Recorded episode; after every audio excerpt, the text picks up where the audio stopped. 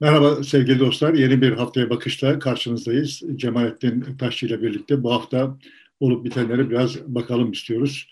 Ee, Cumhurbaşkanı Erdoğan'ın sokak değerlendirmesi var. Sokağa çıkarsanız işte biz Cumhur İttifakı'nın mensupları olarak sizi tıpkı 15 Temmuz'da olduğu gibi gideceğiniz yere kadar kovalarız anlamında bir değerlendirmesi var. Ee, Kazakistan'da bir hareketlenme oldu ve Ruslar gelerek duruma adeta el koydular. 6 Ocak gösterilerin yıl dönümüydü Amerika Birleşik Devletleri'nde.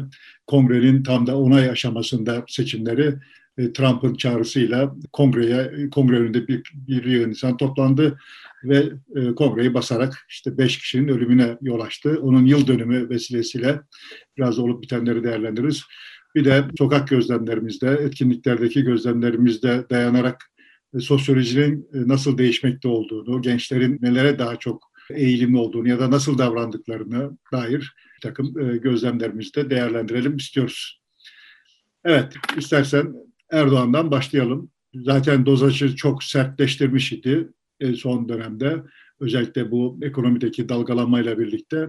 En son artık daha da muhalefeti neredeyse sokağa kullanarak kaos çıkartmakla suçlayan ama buna izin vermeyeceğini e, halkı onun karşısına dikeceğini ifade eden bir açıklamayla adeta bir üst noktaya taşımış oldu gerilimi.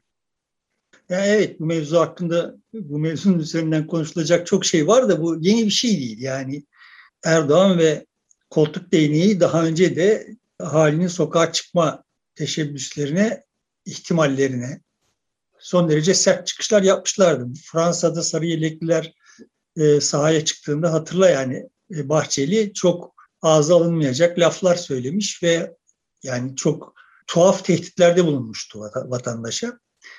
Bu yeni bir hadise değil ve buna yine yeni olmayan bir e, tarzla mukabele etti Kılıçdaroğlu. Dedi ki yani işte mealen aman sokağa çıkmayın, biz sokağa çıkmayacağız, serin olun, sandıkla gidecekler bunlar. Şimdi hani bu hadisenin üzerinde iktidarın tutumu ve muhalefet tutumu hakkında uzun uzun konuşulabilir ama ben hani iktidarın tutumu hakkında kısaca şu değerlendirmeyi yapayım. Arkasına polisi koymayın.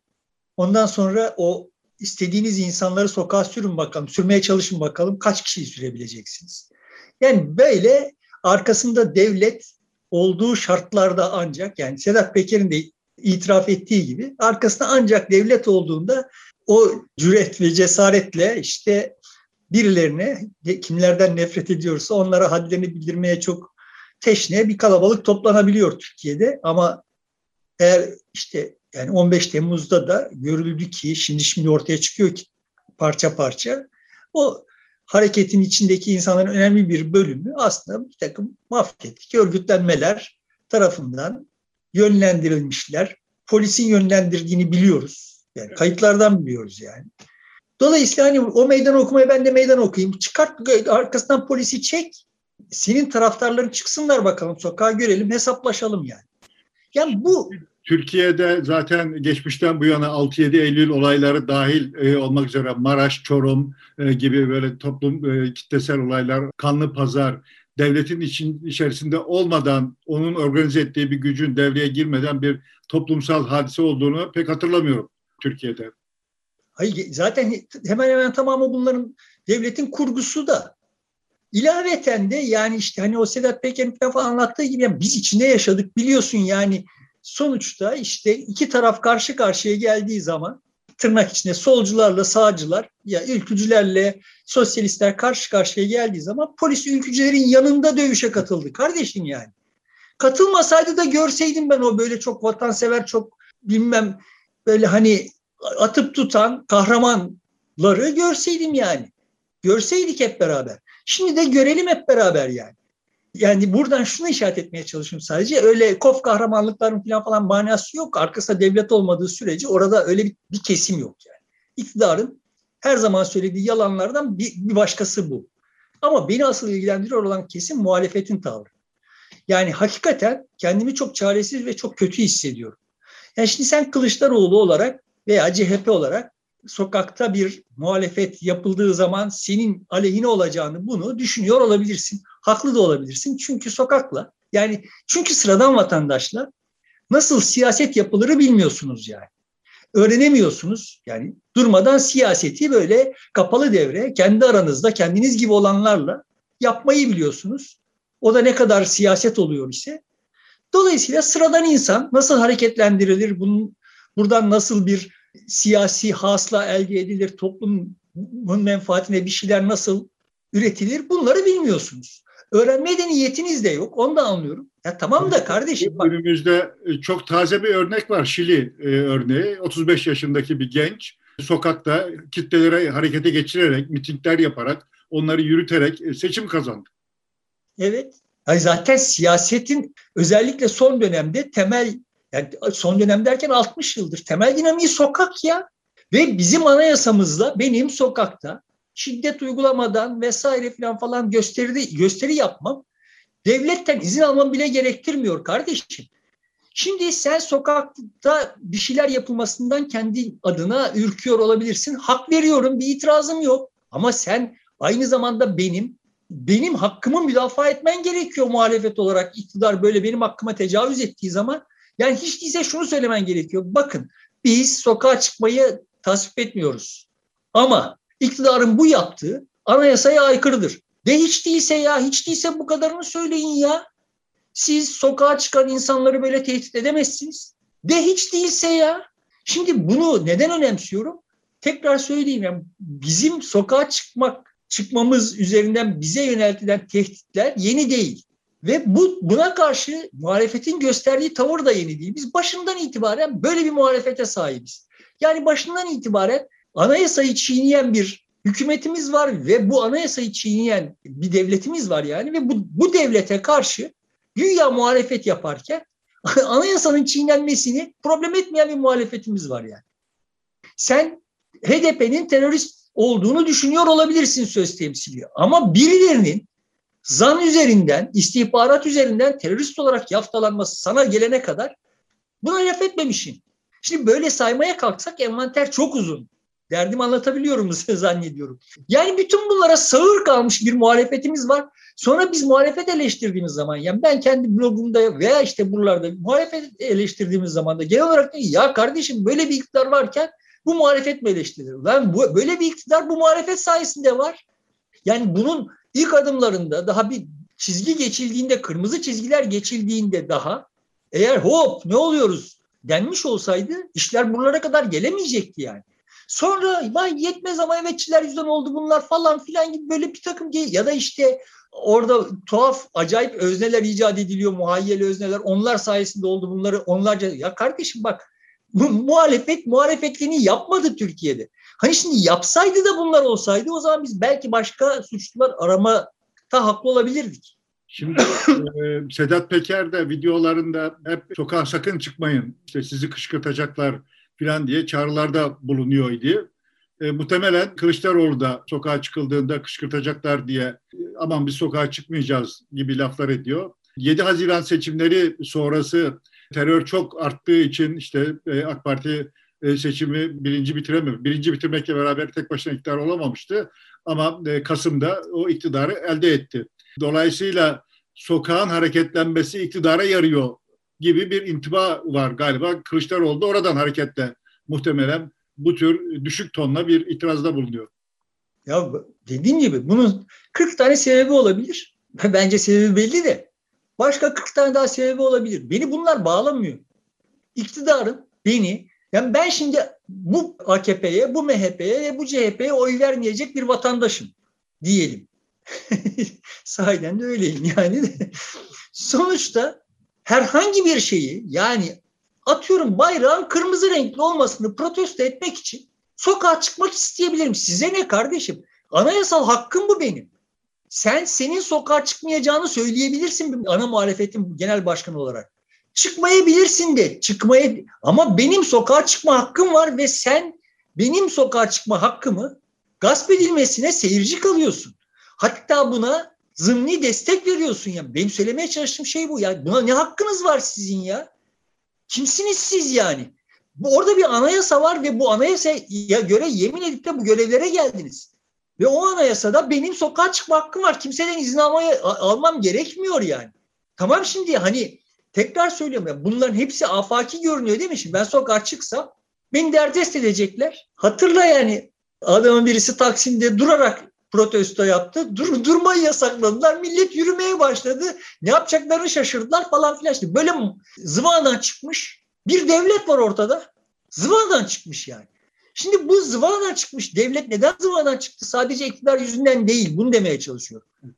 Ya orada olaylar nasıl gelişiyor? Şimdi orada birisi duruyor. Durarak protesto ediyor. Alıp içeri atıyorlar. Anayasaya aykırı yaptıkları iş. Yani çünkü yapılan iş anayasaya uygun. Anayasaya aykırı yaptıkları iş. Kimse anayasa konuşmuyor. Orada duranın niyetleri vesaireler. Ya bir dakika ya yani sizin niyetlerinizin ne olduğu falan falan beni ilgilendirmiyor. Benim niyetlerim de sizi ilgilendirmez.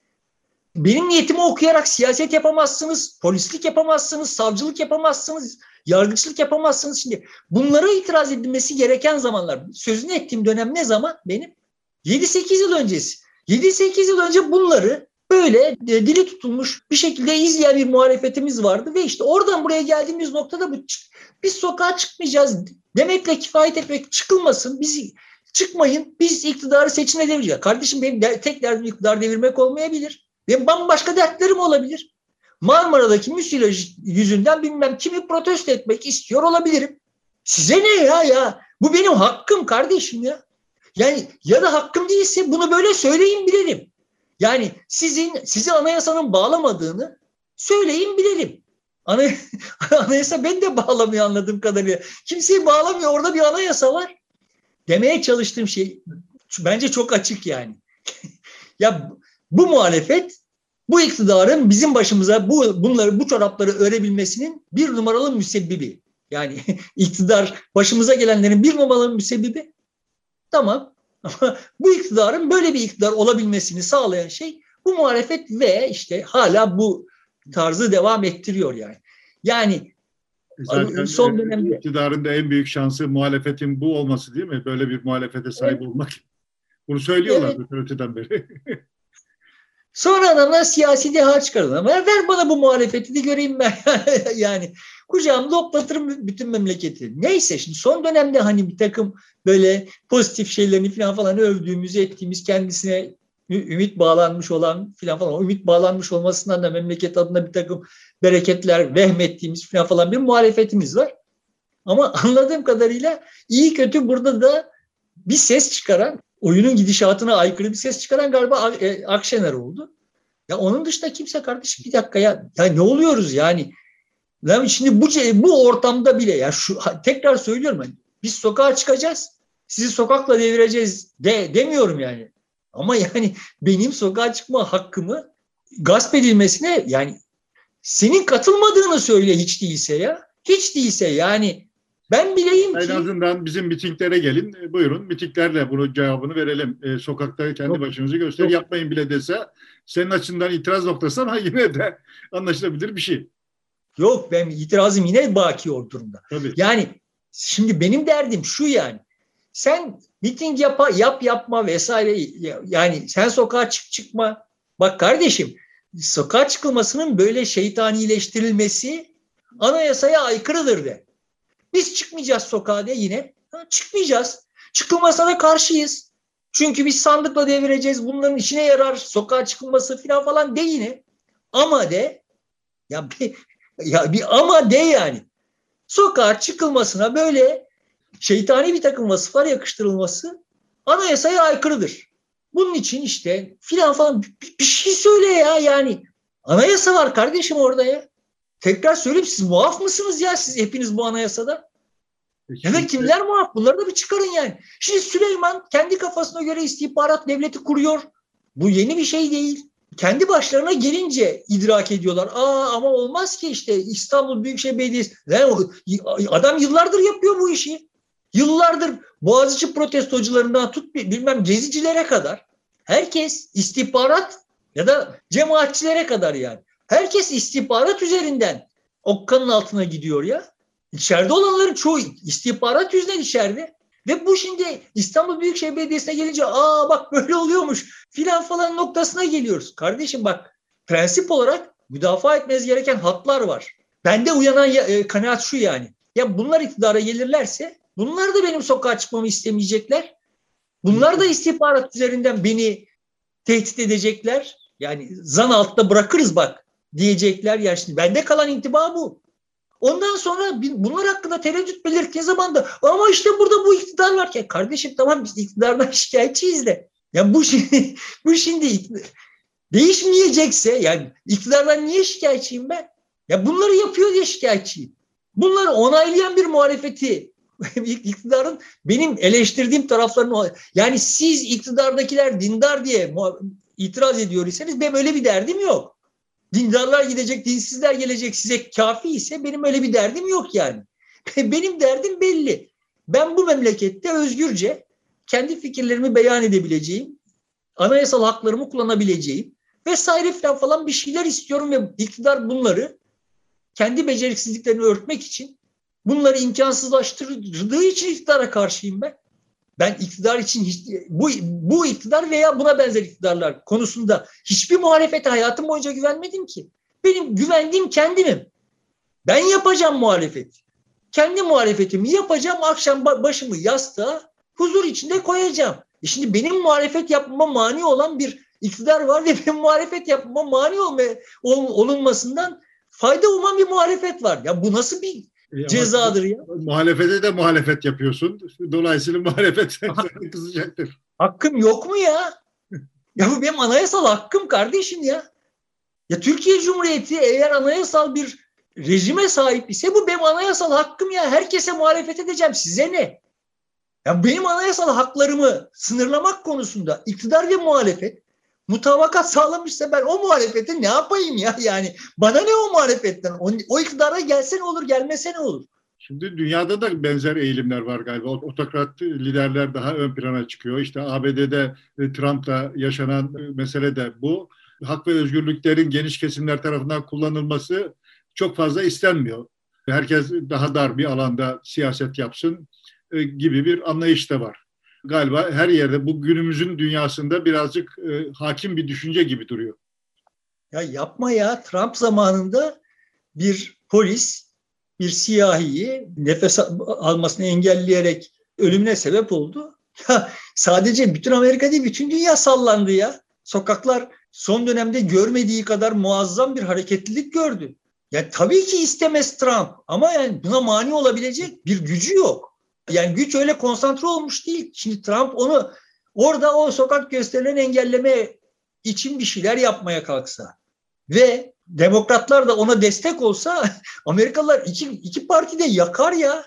Yani sonuçta ne oldu? Evet Ayket belirttiğim bütün sokaklar hareketlendi. Onlara karşı olanlar da sokağa çıktılar. Bütün bunlara silahlı insanlar ilaveten. insanlar öldü vesaire falan falan bir şeyler de oldu. Ya Kardeşim bunlar bunlar bu oyunun cilveleri. Bunlara katlanmak zorundasınız yani. Öyle kafanıza göre suçlu ilan edeceksiniz. Her sokağa çıkanı kafanıza zaten sıkıntı buradan başladı. Yani Erdoğan rejimi kendisine muhalefet edilmesini vatana ihanetle eşitledi. Bir tarihte hatırla böyle oldu. Yani böyle fezlekeler yazıldı yani. Hükümeti devirmeye yönelik faaliyet. Ulan tabii ben hükümeti devirmek isteyeceğim kardeşim. Sana, sen de korumak isteyeceksin. Senin işin bu. Ben, ben de devirmek isteyeceğim. Bunun vatana ihanetle ne alakası var? Vatan sen misin? Diyemedi yani şey çıkıp da Kılıçdaroğlu ya da CHP. Diyemedi yani. E şimdi iş oradan buraya geldi. Ya sen sadece bir hükümetsin. Sen sadece bir cumhurbaşkanısın kardeşim. Sen vatan değilsin. İsterse senin yüzde 95 seçmiş olsun. Vatan değilsiniz yani. İşte son, Size muhalefet son sokak konuşmasında da 15 Temmuz'u hatırlatması zaten sizin yapacağınız her şey 15 Temmuz'da darbe kalkışmasını yapanlarla aynıdır mantığına. Hiç yani. Hiç yani. Sonuçta 15 Temmuz'da darbe kalkışmasını yapanlar tırnak içinde ya, mevcut e, resmi ortada bir resmi söylem de yok da resmi söyleme göre kim? Cemaatçiler ve onların devlet içindeki uzantıları yani devlet kardeşim bunu yapan Sıradan vatandaş değil. Gerçi o o işin içindekileri o derdest edemediniz. Sıradan vatandaşı bilmem hangi okullarda öğretmenlik yapanlara filan gücünüz yetti onları derdest ettiniz ama yani e, cemaat okullarında öğretmenlik yapanlar sokağa ellerine silah alıp çıkmadılar. Öyle değil mi? Tabii. Vatandaşın yani bir şeysi olmaz. Bir darbe kalkışması olduysa bu silahlı bürokrasi tarafından yapıldı. Özellikle e, askeri bürokrasi de orayı ele geçirmek üzerine yapıldı ve orada da bir e, karşı direniş oldu. Bir, oradaki evet. mücadele sonucunda kaybettiler.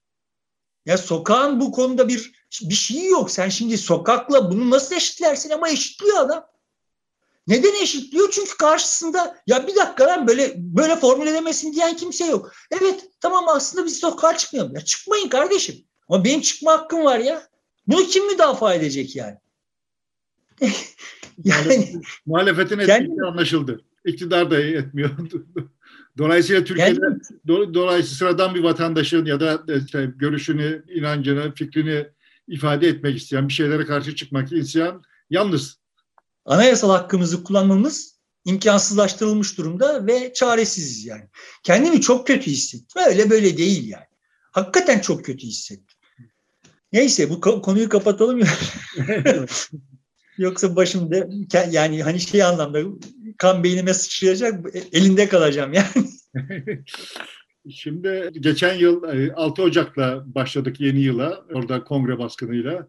E, bu sefer de e, Kazakistan'da bir işte yapılan zamlara protesto şeklinde başlayıp sonradan birdenbire siyasal gösterilere dönüştüğü anlaşılan. Orada da belediye binası basma, işte savcılıkların adliye saraylarının yakılması gibi kamu kurulu binalarının e, saldırıya uğraması şeklinde cereyan eden bir e, olay hadisi meydana geldi. E bunun arkasından da işte Rusya, daha doğrusu Rusya'nın NATO olarak değerlendirilebileceği bir güç oraya müdahale etmiş oldu. Ve 2500 askerin oraya girmesiyle de her şey şimdi süt liman olmuşa döndü. Birdenbire o kalkışanlar susmuş oldular. E, bu da e, Cumhurbaşkanı da bunu dış güce hemen bağladı e, otomatikmen. Sanıyorum bir müddet biz Kazakistan'daki bu eylemlerle vakit geçireceğiz. Evet, dış güçler Kazakistan'ı karıştırdı. İç güçler olarak Ruslar geldiler Kazakistan'da sükunet sağladılar yani.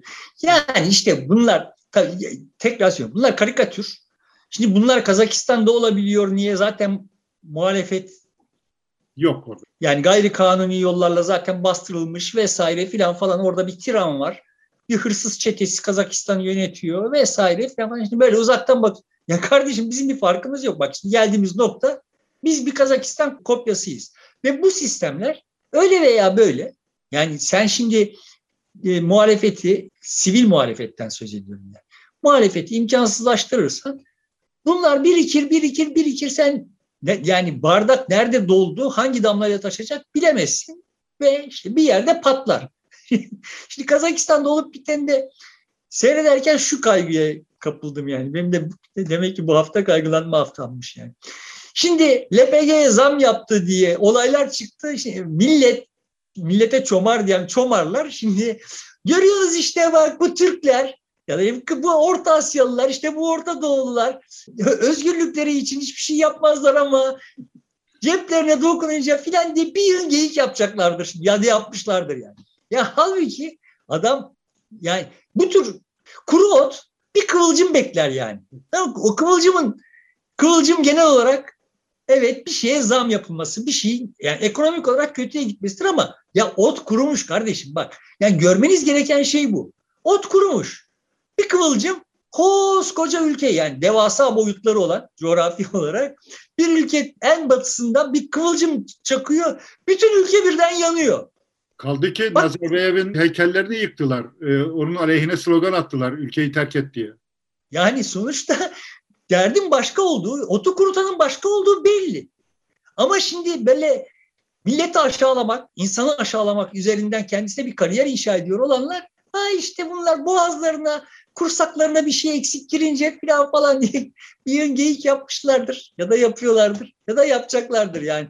Yani hakikaten böyle neresinden tutsan elde kalacak bir şey ama sonuçta net toplamda yani bu tür rejimleri sürdürmenin maliyeti, insani maliyeti çok yüksektir.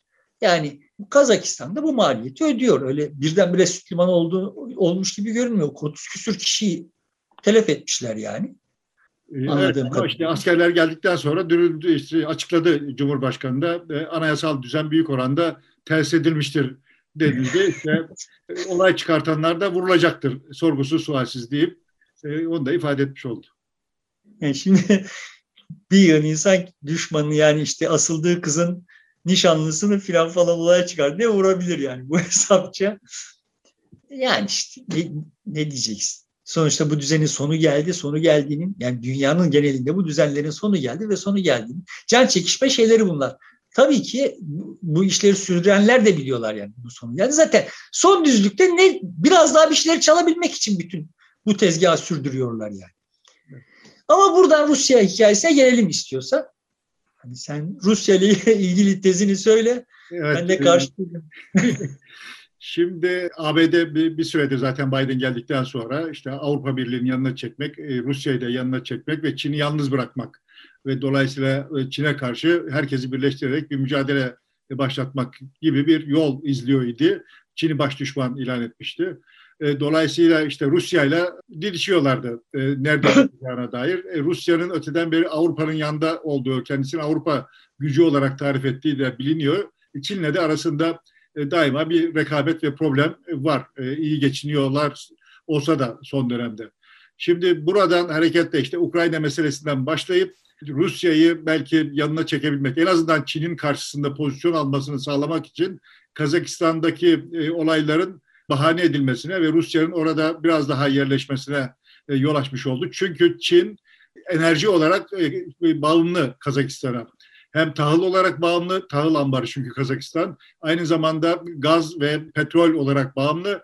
Bir de e, hidroelektrik santralları çok fazla e, Kazakistan'ın. Onları da Çinliler yapıp kendileri enerjisini almışlar. Çin'in yatırımı e, aslında epey yüksek Kazakistan'da deniyor. Batılılara göre var. Dolayısıyla hem İpek yolu itibariyle e, tedarik zincirine bir darbe vurulmuş oluyor hem de e, Çin'e karşı e, Kazakistan bir olası durumda pozisyon alabilecek şekilde Ruslarla yakınlaşmış gibi duruyor.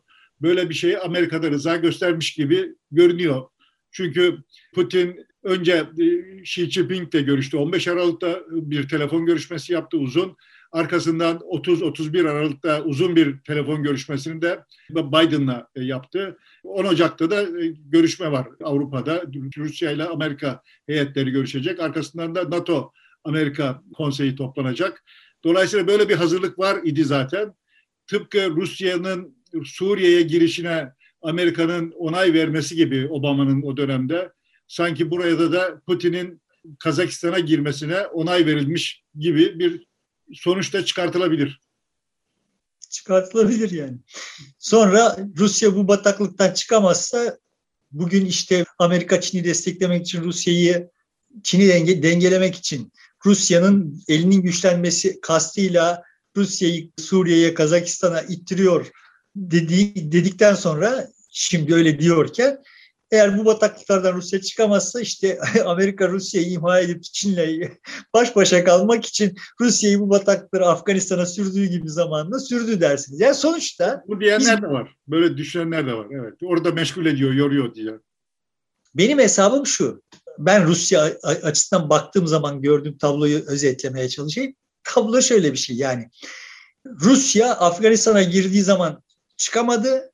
Zamanında çünkü yani Rusya belli bir yayılmacılık politikasına sahip idi. Belli bir noktada fark etti ki kendi kapasitesi onun ötesine yani işte Vietnam'a, Kore'ye, Küba'ya vesaireye, Angola'ya falan filan sadece göstermelik bir takım destekler verir vermeye yetecek. Yani onun ötesine yani Türkiye üzerinde Orta Doğu'da filan falan bir takım oyunlar oynamaya kalkarsa kapasitesi bunu sürdürmesine imkan vermeyecek. Bunu serin kanlılıkla teşhis etmişti gibi görünen bir Sovyet aklı varmıştı Stalin sonrası dönemde. Yani işte Brejnev, Kuruşçev vesaire falan falan dönemde. Sonra bu iş işte Afganistan'da bu oyun bozuldu. Rusya girdi ve evet ağzına yüzüne bulaştırdı. Kapasitesini aştığını gördü yani. O Sovyetler Birliği ile bugünkü Rusya arasında üçe bir fark var. Bugünkü Rusya'nın potansiyeli, kabiliyeti, hareket kabiliyeti, manevra kabiliyeti onun üçte bir kadar bile yok o Sovyetler Birliği.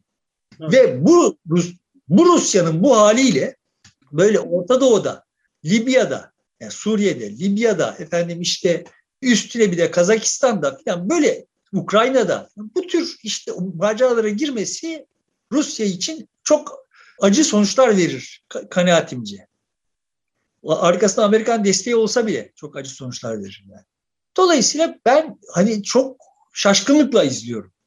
Yani Rusya'nın Suriye'ye girişini evet Rusya kendisi hesaplamadı, planlamadı, istemedi ama işte orada bir fırsat gördü ve bu fırsatı bir biçimde sistemin içine açık kapıyı ayağını sokmak gibi gördü diye değerlendirdim. Hala öyle değerlendiriyorum. Ama buradan ötesini benim uzaktan izlediğim Putin aklı yapacak bir şeymiş gibi görünmüyordu yani. Dolayısıyla hani bunun böyle e, buradan yola çıkarak Rusya buradan bir şey mevzi kazanacak. Bu kazandığı mevziyle işte Çin'i dengeleyecek. Çin şu anda açık ara. Yani e, hikaye ne? Sonuçta Sovyet, e, Sovyetler Birliği iyi kötü, iyi kötü bir üretici güç idi. Çin şimdi iyi kötü bir üretici güç. Yani senin benim katlanmayı göze alamayacağımız bir üretim modu olabilir ama yani sonuçta iktisadi bir kıymeti var yani. Dünya iktisadında bir kıymeti var Çin. Sovyetler Birliği'nin de o günün döneminde yani o dönem itibariyle ekonomik bir gücü var idi. Küreselleşme bu kadar değildi. Genel olarak bloklar kendi içlerinde. Yani ticaret bu kadar yoğun değildi. Dolayısıyla asıl olan iç pazar itibariyle üretim ve tüketimiydi ve Sovyetler Birliği'nin ciddi bir üretim kap kapasitesi vardı yani. Ürettiği televizyonu sen al kullanmak istemezdi. Ama yani orada işte televizyon niyetine o pazarlanabiliyordu. Yani bir televizyon ihtiyacını karşılayabilecek üretim yapabiliyor idi yani. Şimdi öyle bir Rusya yok. Rusya'nın sadece osu yok değil yani. Rusya'nın başka herhangi bir şey de yok. Ben daha önce anlatmışımdır. Bu Perestroika sonrasında işte galiba şeyden de sonra yani Sovyetler Birliği dağıldıktan sonra bir yanlış hatırlamıyorsam yine Rusya'da yapılıyordu olan bir dünya buz pateni kış olimpiyatlara benzeri bir şeydi. İşte bir dünya şampiyonası vardı. İşte orada buz patenciler çıktılar işte. Rus çift çıktı ve kafalarında kovboy şapkaları, üstlerinde kovboy kıyafetleri ve bir Amerikan folk müziğinden uyarlanmış bir şey eşliğinde gösteri yaptılar. Bitmiş bu iş. Yani Tolstoyları, işte e, Çaykovskileri falan falan olan bir millet gidip böyle Amerikan pop kültürüyle pop kültürü bile değil yani dandik bir şeyle gösteri yaptığı zaman bu maç bitmiş dedim. Şimdi sonuçta e, Rusya'nın böyle yumuşak gücü de yok. Yani kimse kimse de saygı uyandıracak herhangi bir şey yok yani. Dolayısıyla bu Rusya'nın bu çapta oyunlara girmesi kendisi açısından çok hayra alamet görünmüyor bana. Ama yani bilemeyeceğim dünya nizamı bu davet edilince mecburen o da gidiyor şimdi ne yapsın? Kendisi zorla gitmedi yani. Cumhurbaşkanı davet etti Kazakistan Cumhurbaşkanı. Onlar da mecburen gittiler. Biz Ama, davet icabet ediyoruz diyorlar. Amenna. Yani o, o mekaniği anlayabiliyorum ama işte buradan yola çıkarak Rusya'yı Çin'i dengeleyecek bir şey olarak tasarlamak gibi bir niyet var ise bu Rusya ile o iş olmaz. demeye çalışıyorum. Yani bu Rusya... Bütün görevi de Rusya'ya verecek değiller ya. Rusya'yı tarafsız yapmış olmaları bile e, bir fayda gibi görülebilir. E, Batı blok açısından Çin'e karşı mücadelede. Ama işte burada cepheye sürmüş oluyorsun yani. E, tarafsız kımsı olmuyorsun. Cepheye sürmüş oluyorsun. Evet. Bu oyun Rusya'ya hayır getirmez gibi düşünüyorum. Bilmiyorum. Yani yani bu, bende kalan değerlendirenler de var. Evet e, şeyde. Bende kalan şey şu yani bu Kazakistan falan falan şimdi böyle hani bunu bastırırsın. Yani bunlar bastırılabilir. Sonuçta e, aşırı merkezileştirilmiş güç her türlü hırsızlığı yapıp toplumlara da her türlü zulmü yapmayı sürdürebilirler bir yere kadar. Dünyada bunların 80 sene sürdüğünün misalleri yok. Bir yer gelir heykeli yıkılan adamların kellesi alınır yani. Dolayısıyla hani ha bunu şunu ya bak burada ibret alın da böyle şeyler yapmayın falan diyelim diye kullanmıyorum. Çünkü bunları yapıyor olanlar zaten bu işleri yapıyor iken kelle koltukta yapıyorlar yani. Orada işte üç gün daha saltanat ya hesabı şöyle yapıyor. Bazı insanların dünyası böyle yani. Kardeşim ben 30 gün 30 e, yıl yaşayıp işte 30 yıl sürüneceğime 3 yıl yaşayayım ama Üç yılda her türlü saltanatı göreyim yani. Tabii ki o üç yılın sonuna geldi bunu üç yıl daha uzatmanın bir yolunu bulursam filan falan. Şimdi böyle insanlar var ve iktidar bunların elinde yani. İktidarlar bunların elinde. Adam bunun derdi yani böyle şimdi bu Kazakistan meselesiyle ilgili bu Medyaskop'taki liberal çocuk neydi adını bağışlasın unuttum. Özpetek mi? Program yapmış. Orada işte vatanseverlik falan falan Özipek. E, vatanseverlik falan değerlendirmesi yapıyor. Yanında hemen çok akıllı vatanseverlerimizden bir tanesi liberale vatanseverlik savunması düşmüş falan gibi böyle. Yani işte liberal olan vatansever olamaz. Vatansever ancak onun gibi olur. Yani ancak onun gibi ne demek? Başı sıkışınca Rusya'yı çağıracak. Arkasına polisi alıp liberal dövecek. Vatansever olacak. Yani şimdi vatanın insanları ya şimdi Kazakistan'ın veya Türkiye'nin insanları çaresizmiş, sesini çıkaramıyormuş. Yani insan ne bu tabii insandan ne anlıyorlar onu da anlıyor değilim de anladığım kadarıyla anladıkları insan işte böyle polis emire verecek onu yapacaklar. Orada polisin yanında insan dövecekler filan insanlık diye anladıkları şey bu. İşte bunlar vatanseverler ve millete vatanseverlik satıyorlar. Ama son tahlilde yani bu bunun dışındaki insanların nefes alamadığı topluluklar bunlar ve bu topluluklar işte böyle az akıllı, sivri zekalı, geri zekalıları şey olarak kullanıp, malzeme olarak kullanıp tehdit üzerinden bir rejim e, yürütüyorlar. Bunlar sürmez ama yani sürdüğü sürece de bunlardan kurtulmanın maliyeti artar. Bunu bu maliyetleri artırmamanın bir tane yolu var. Buna en başta başlatmamak. Yoksa işte sonuçta olay gelir 1789 Fransız ihtilali olur yani. Çok kelle gider. E, İç Ama, Asya'da, e, Orta Asya'da Türk Cumhuriyetlerinde e, bir, e, bir demokrasi kültürü maalesef yok, yerleşmedi. Hala da yerleşmedi, e, bağımsız o ülkeler olmasına rağmen. Yine de e, eski alışkanlık tek adam liderliği ve yönetim modeli devam ediyor. E, bu dönüşmedi bir türlü.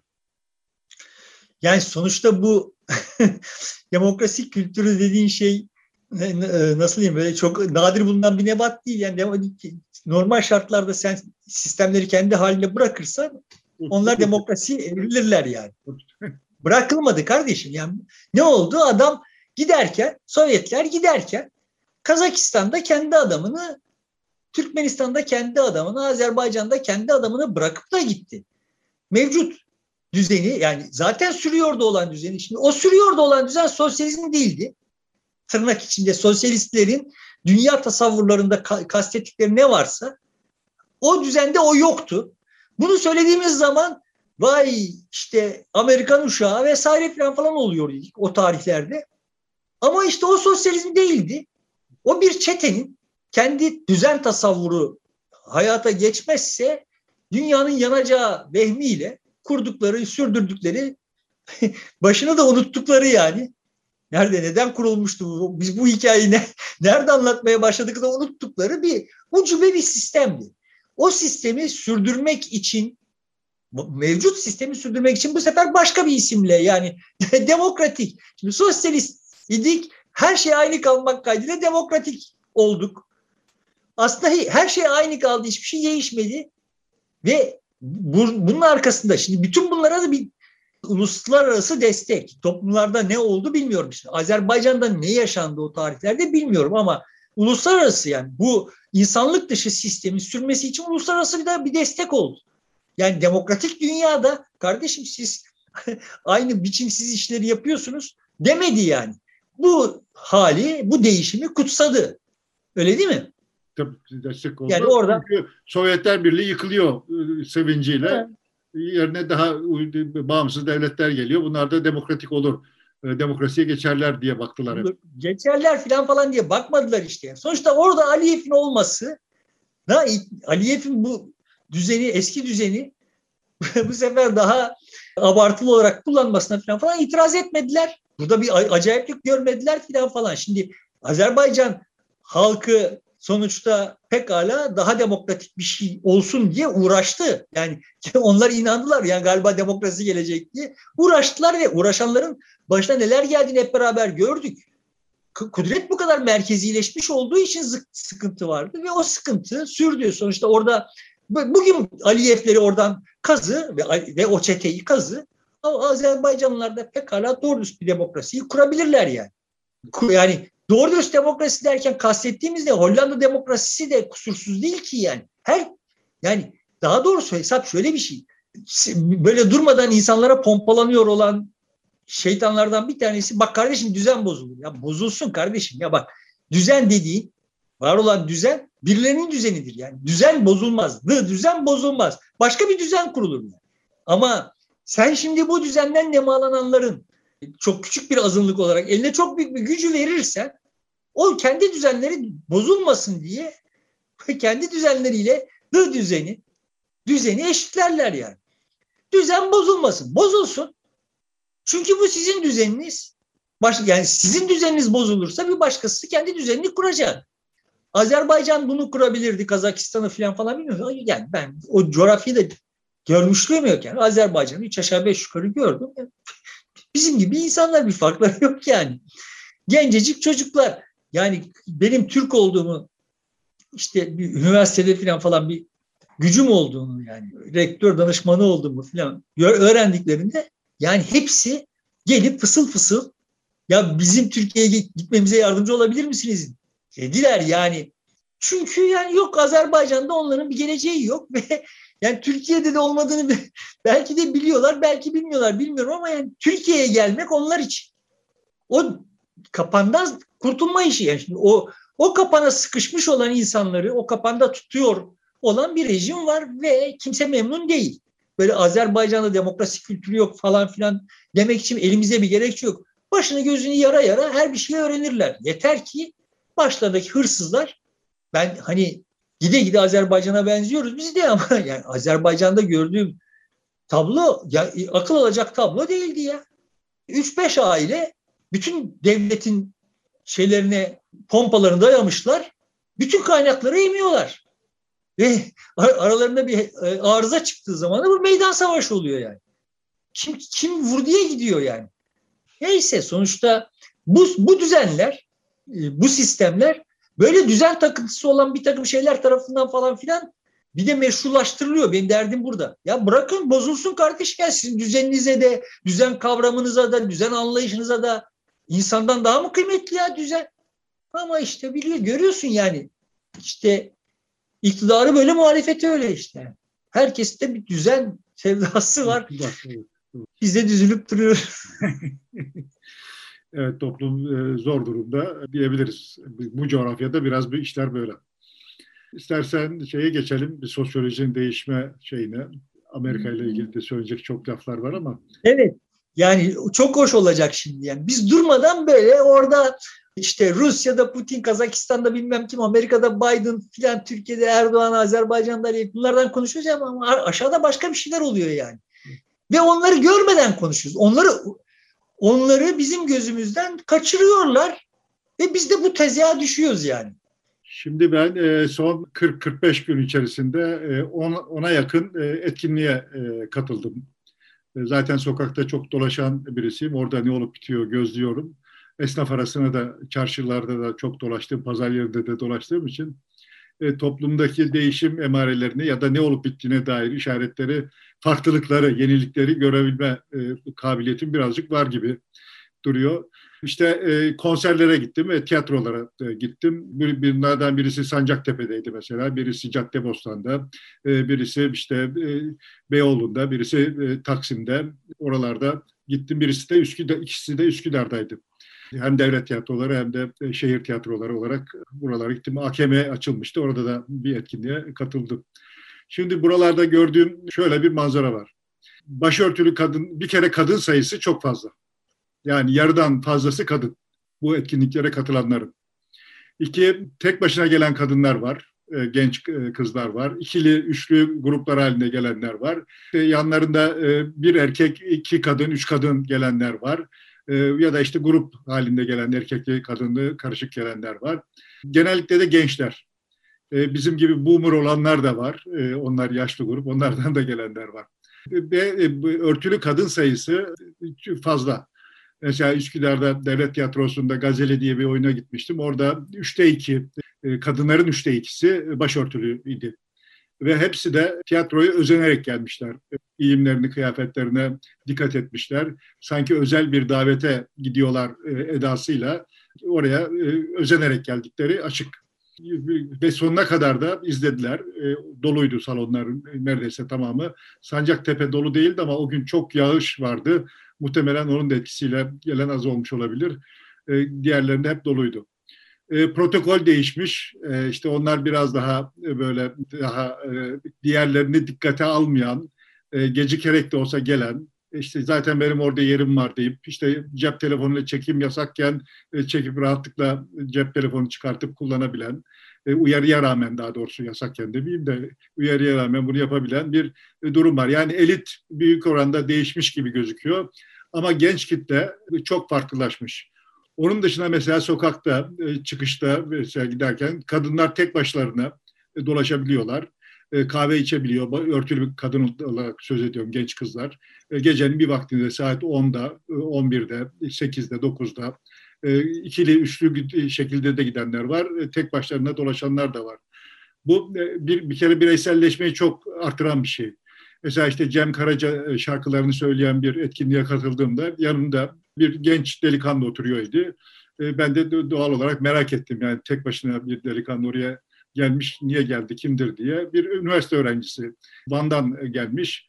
Niye geldin dedim yani başka gidecek çok yer var. Cem Karaca şarkılarını pekala dinleyebilirsin. Sosyal medyada çok fazla var ya da işte müzik dinlenen e, platformlardan rahatlıkla dinleyebiliyorsun. Dedi ben İstanbul'da bunları hepsini görmek istiyorum. Bu kültürü öğrenmek istiyorum. Yeni ne varsa bunları göreyim öğrencilik hayatım boyunca diyor. İyi de bir bölüm kazanmış. Bir mühendislik okuyordu. Ben şaşırdım doğrusu tek başına oraya gelmiş olmasına. Sonuna kadar da izledi. Biraz da sohbet ettik. İşte Cem Karaca'yı ben tanıyordum, görüşmüştüm. Biraz ondan anlatınca o ne kadar şanslıyım. Öyle birisini de tanıdım falan deyip çok da memnun olmuş idi. Ee, öyle bir kendi aralarında da e, bir hani gerginlik, bir çatışma gibi bir şey yok. Tam tersi. E, karışık olarak da gelenler çok fazla. Yani erkeklerdeki tabii şeyi anlamak biraz zor ama hangisi e, bir seküler, hangisi daha muhafazakar diye. Ama kadınlara baktığımızda var, mine teklisi de var, rahat gelenleri de var. Ve bunlar e, aynı zamanda şarkılara da eşlik edebiliyorlar. İşte e, hafif böyle e, şarkının işte melodisine uygun olarak kıpırdama, hareket etme gibi. E, hatta sözlerine katılma, onları tekrarlama gibi. Kimileri de bizim bildiğimiz klasik işte Leylim Ley gibi işte şeylerin söylediği, solun daha çok söylediği türkü ve şarkılara da rahatlıkla böyle solmuş sağmış gibi şey bakmaksızın sadece bir kültür olarak bir şarkı olarak bakıp e, onlara da katılabiliyorlardı işte erkek arkadaşı ya da kadın arkadaşıyla olan ilişkileri de son derece e, rahat, herhangi bir çekince duymaksızın e, birbirleriyle rahatça e, sarılıp e, oturup konuşabiliyorlar ve başkaları bize bakıyor gibi bir tedirginlik falan da duymuyorlar. Yani rahat bir normal bir davranış davranışmış gibi bakıyor. E, bizim yaştaki boomerların da bunlara tavrı tutumu öyle çok yadırgatıcı bir şey değil idi ve sanatçıların da aslında öyle değil. Bazıları e, işte tiyatroda seyirci arasına girip dolaştı. Onlar da çok iyi iletişim e, kuruyorlardı her kesimden e, seyirciyle. Böylece farklı bir tablo gibi geldi bana. Böyle bireyselleşme yönünde ya da kentlileşme, şehirleşme gibi ya da başka bir şeylerin işareti bilmiyorum ama çok farklı bir tablo gibi geldi. Yani sonuçta öyle veya böyle medyada yani medyaya sayılacak bu her neyse ister işte yandaş medya olsun ister muhalif medya olsun isterse sosyal medya olsun. Gördüğümüz tablo bu değil. Yani orada böyle işte sahiden kutuplaşmış vesaire falan falan böyle birbirinin gırtlağını sıkacak falan bir toplum var. İşte evet biz seninle yıllardır konuşuyoruz. Her yani aslında seninle biz sadece değil yani aklı başında tırnak içinde yani hani ne oluyor olduğunu anlamaya çalışan, ne yapılması gerektiği ya da ne yapmak gerektiğini değil de ne oluyor olduğunu anlamaya çalışan insanlar bir araya geldikleri zaman ya kardeşim öyle de bir kutuplaşma toplumda yok ama filan diyor. Şimdi bu sadece kutuplaşma olmaması manası ta- taşıyan bir şey değil. Burada esas şey kavramların tamamının çökmüş olması. Yani sen şimdi kafana göre bir muhafazakar tarifi yapıyorsun. Hayatında senin şu yaşadığını e, şu gözlediğini gözlememiş, buna benzer herhangi bir şey yaşamamış, etilerde oturan zibidi kafasında bir muhaf ya da işte ne bileyim yani Kadıköy'de oturan veya İzmir Karşıyaka'da oturan biri böyle kafasına göre bir muhafazakar tanımı yapıyor. Bu özcü bir şey. Yani işte muhafazakar şöyledir. Eğer böyle davranmıyor ise o takiye yapıyordur. Ya kardeşim öyle değil. Sonuçta bu insanlar sana, senin hayat tarzına vesaire falan falan özeniyorlar ve bunu başörtüsüyle tecrübe etmek istiyorlar. Yani senin o işte ne bileyim atıyorum tiyatrodan haz duyuyor olman senin bilmem şu şu şu şu özelliklerinle ilişkili değil. Yani dindar olmamanla mesela ilişkili değil. İnsan pekala dindar olduğu halde de tiyatrodan o hazı duyabilir. İnsan asıl mesele benim açımdan o hani sözünü ettiğin genç delikanlının şeyi e, itiraz yani genel e, genelin dile gelmiş hali. Ya insanlar kendini geliştirmek isterler, yetiştirmek isterler, daha makbul insanlar olmak isterler ve bu makbul olmanın yolu hakkında kendilerinin önüne sürülmüş olan seçenekler nelerse bunları denemek isterler. Tiyatrolara, konserlere gidip insanlar daha iyi gelişmiş, daha iyi yetişmiş olurlar mı? Ondan şüpheliyim. Yani biz gittik de pek, pek bir şey olmamış gibi görünüyor bizim nesile bakınca. Takılıyorum. Yani bu bir insanın kendisini geliştirme ihtiyacı var. Ve bu her insanda var. Yani sen kafana göre böyle bir takım tasnifler yapıyorsun da bunları kat eden şeyleri görmüyorsun yani. İnsan, e, bütün insanlar kendini geliştirmek isterler, şartlarını iyileştirmek ve kendini iyileştirmek isterler. Ama kimisinin önüne açılan yol işte gelip gece kondu yapıp parayı kapmaktır. Sonra işte bu iş böyle olmadığını anladığı zaman kroyum ama para bende diye bir reaksiyon gösterir. Ama biraz daha bunları de, denemiş, bu basamaklardan çıkmış, atlamış bunları, bu eşikleri geçmiş olanlar da otururlar işte evet kitap okurlar, roman okurlar, konsere giderler vesaire ve işte evet böyle olur yani bu işler. Bunlara, insanlara başka başka kendilerini geliştirme imkanları sunuldukça insanlar bunları değerlendiriyorlar. Yani şimdi sosyal medyada YouTube'un içeriği hakkında herhangi bir analiz var mıdır bir yerlerde falan bilmiyorum ama yani. Tabii ki YouTube bana seçici davranıyor. Herkese seçici davrandığı gibi. Ama bana mesela diyelim ki 20 tane öneride bulunuyorsa bunlar işte 3 tanesi filanca şarkı, türkü, eğlence kalan tamamı bir takım yerlerde bir takım işte TED konferansları ya da işte bir takım filozofların değerlendir fikirlerinin değerlendirilmesi vesaire videoları. Yani şimdi böyle dünyanın dört bir yanında milyonlarca insan buralara böyle bir şeyler yüklüyor. Çünkü onları birileri tüketiyor yani. Bakıyorsun dudağın uçukluyor yani. bir adam çıkmış işte insan beyninin bilmem nesi hakkında bir konuşma yapmış. 20 milyon kişi izlemiş. Ya insanlar böyle şeyler kardeşim. Ya siz kendi kafanıza göre neye göre tasnif ediyorsunuz? İnsan bulduğu her fırsatı böyle kullanıyor.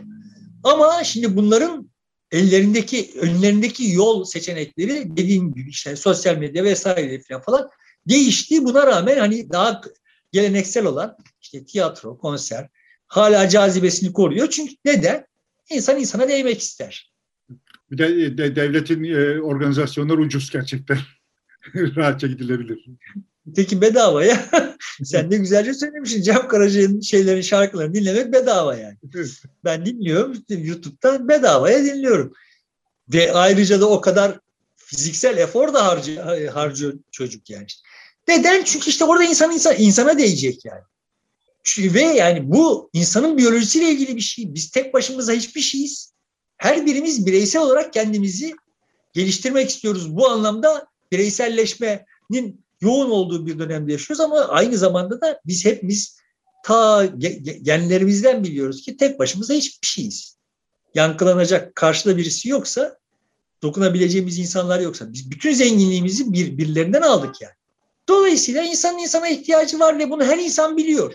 Her insan biliyor yani. Şey anlamda biliyor yani bu hardwired onda dokusuna kodlanmış. Des onun deseninde var yani. Üzerine boyanmış bir şey değil. Şimdi bir gözlemim daha var. Bu e, şeylerde 30'lu yaş ve altında genellikle e, kadın e, etkin erkeğin yanında. Erkek tabi olan durumda. Kadın yol gösteren, karar veren, daha hakim gibi görüyor. Hem sokakta hem de bu etkinliklerde özel olarak gözlediğimde e, faal olan kadındı. Etkin olan. Kadın yüzyılına girdik zaten canım o görünüyor yani. Hani ucundan kenarından dünyada kendimize bir köşe bulabilecek olursak, bir köşelik bir yer bulabilecek olursak o ona dua etmemiz gereken bir şeye giriyoruz. Bunu da daha önce konuştuk zannediyorum. Yani özellikle bu nesilde oğlanlar büyümediler.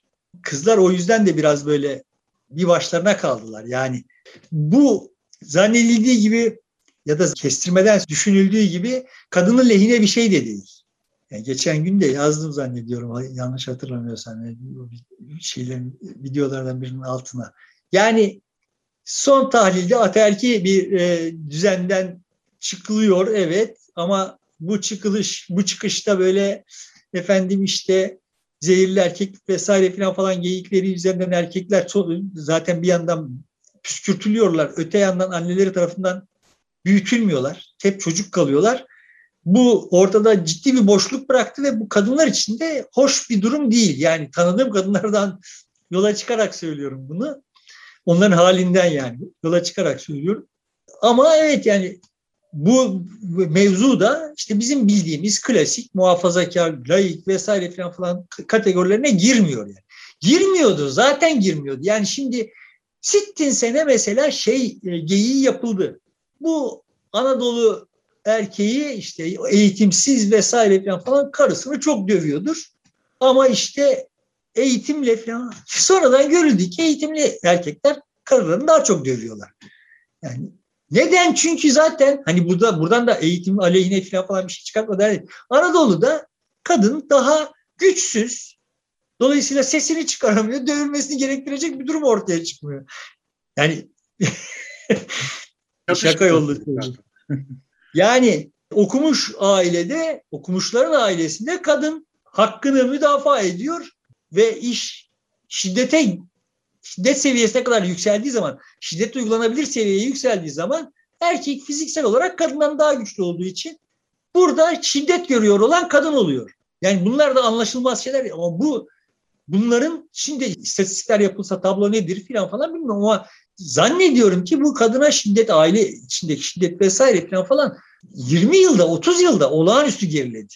Yani o bu kadar kısa süre içinde bile olağanüstü geriledi.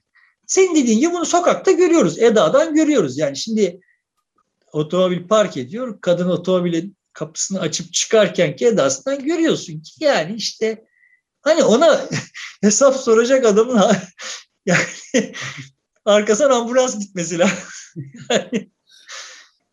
Sonuçta şimdi esas sıkıntımız ne? Yani bu kadar kısa süre içinde sıkışmış ve bütün boyutlarıyla değişiyor olan bu sosyolojiyi böyle bilmem hangi yüzyıldan kalma muhafazakar, seküler, efendim işte cumhuriyetçi, laik, dindar vesaire, Kürt, Türk falan gibi kategorilerle anlamaya çalışıyor. Yani bununla müdahale etmeye çalışıyoruz. Yani şimdi Bekir Ağırdır bunların üzerinden bize yığmet arıyor. Ya kardeşim yok bunlar bak. Bunlar sen uyduruyorsun. Ya gerçeklikte yoklar yani bunlar. Hayat tarzı itibariyle, dünyayı okuyuş tarzı itibariyle sonuçta tablo şu. O senin gittiğin yerlerdeki o insanların arasında anket yapsan herhangi birisi içine sinerek herhangi bir parti oy vermiyor yani. Yani oradaki insanların içine sinecek bir parti yok. Şu partiden bu partiden falan falan söz etmiyorum ben bak. Tekrar söylüyorum. Lan ha tamam bak bu benim içime siniyor diye. Sadece mevcut şeyin içinde bu olmasın deyip de birisine oy veriyor. Öteki bu olmasın diye buna veriyor. Hiç kimsenin hiçbirisi içine sinmiyor. Niye bu kadar siyasi partiler e, kendi toplumuyla, sosyolojisiyle koptu, uzaklaştı? Yani, yani siyasetin söylediğiyle toplumun, e, gençlerin ortaya koyduğu tutum arasında bir farklılık var. İkisinin dili aynı değil, benzer değil. Yani. Celal bu soruya benim ne cevap vereceğimi bizi izleyen herkes biliyor yani. Yani 1980'de 80'den sonra o 82 anayasasıyla biz zaten olay böyle olsun diye bir düzen kurduk. Yani siyasi partiler toplumdan etkilenemez. Çünkü toplumdan korkulan bir ülke, bir devlet var orada. Toplumdan toplumundan korkan bir devlet yani. O toplum müdahale olamasın diye siyasi partiler kanunu böyle kurdu ve sonra işte Kimse o devlete, o siyasi partilere laf etmiyor. Hala bu topluma laf ediyor. Lan bu toplumun ne gücü var? Neyi değiştirebiliyor yani? İşte orada senin gördüğün gibi insanlar konsere gidiyorlar. Yani, şey, yani yaz sonunda şurada şeyde salacakta birlikte oturduk yani işte hani ailecek falan falan sandalyelerimizi alıp. Yani görüyorsun işte etraftaki şeyi sosyolojiyi yani insanların kimsenin kimsenin alıp veremediği yok. En çeşit insan var. En lüks otomobilinden yaya gelenine kadar herkes orada. Başörtülüsü, başı açığı, mini eteklisi dediğin gibi yani her cins insan. Ve biz bu her cins insanız. Bunu herkes kabul etmiş durumda. Ama Bununla, yani bu toplum, toplum arasında e, bireyler arasında çok tartışma olurdu. E, işte birbirlerine laf atarlar. Neredeyse kavgaya kadar giderdi. Son zamanda böyle bir tartışma da görmüyorum insanlar arasında. Ya da çok az. Belki de şeyden korkuyoruzdur yani. Tartışmaya başlarsak gırtlak gırtlak gırtlak gelmek zorunda kalacağız. Oraya en iyisi hiç başlamayalım diyor da olabiliriz. Onları bilemiyorum yani. E, bu da bir şey yani. E, ön tedbir. Demek ki oraya, oraya gitmiyor. İnsanın sağduyusu buna izin vermiyor. Yok yani sonuçta şimdi ama son tahlilde hepimiz zannediyorum şey diyor. Sonuçta barış içinde yaşıyoruz vesaire falan ama ama mutsuzuz. Mutlu evet o çok açık net gözüküyor. Yani, yani herkesin suratı asık. asık. Bu böyle ekonomik durumla alakalı bir şey değil yani. hani dediğim gibi son derece lüks otomobillerden inanlar inenler de mutsuz. Yani e, eski neşe yani hiç neşe yok.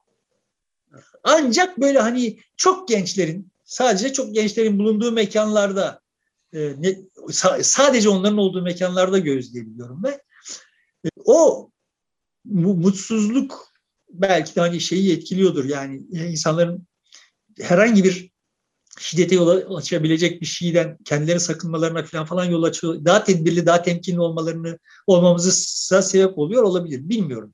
Ama evet yani şimdi sen söyleyince eskiden daha başkalarına müdahale etmeye daha hevesliydik. Bir ihtimal de aslında artık hani bundan bir medet bu, yani gerçekten bu anlamda dünyamız da değişmiş olabilir. Ama beni asıl ilgilendiriyor olan şey şu yani bu, bu tür ortamlarda hep biz bunları ben siyasi araştırmalar yapıyor iken bunları test ederdik. Yani şöyle yapardık yani.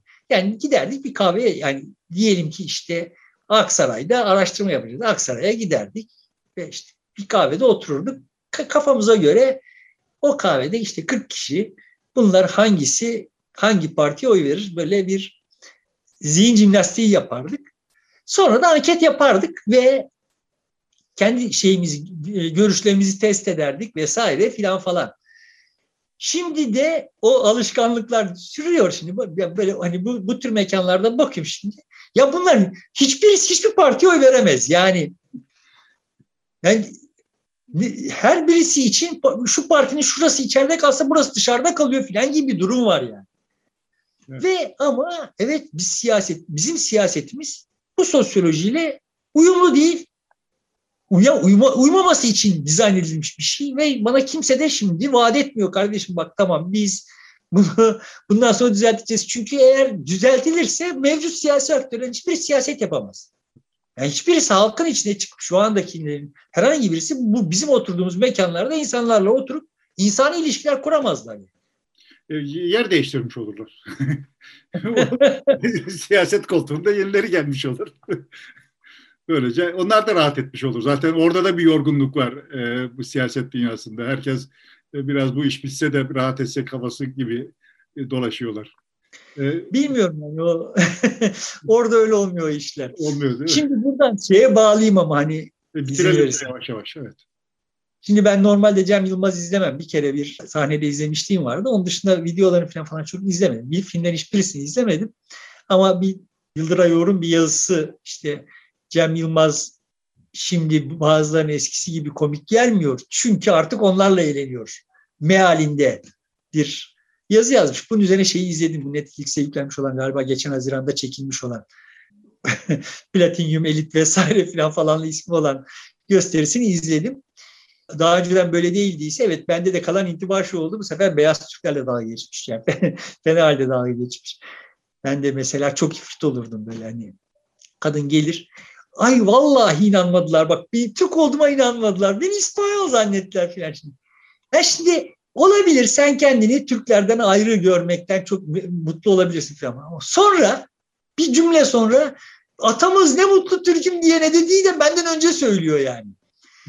Sonra bir adım sonra kardeşim işte Türkler bir Türk dünyaya bedeldir. Ya kardeşim bir, bir, bir yani yerde dur. ya, ya, hani bize de bir şey bırak yani bir, bir lafla bizim olsun yani. Bu böyle bir e, nesiliz biz. Bu ağırlık olarak bizde var yani. Böyle bir nesiliz.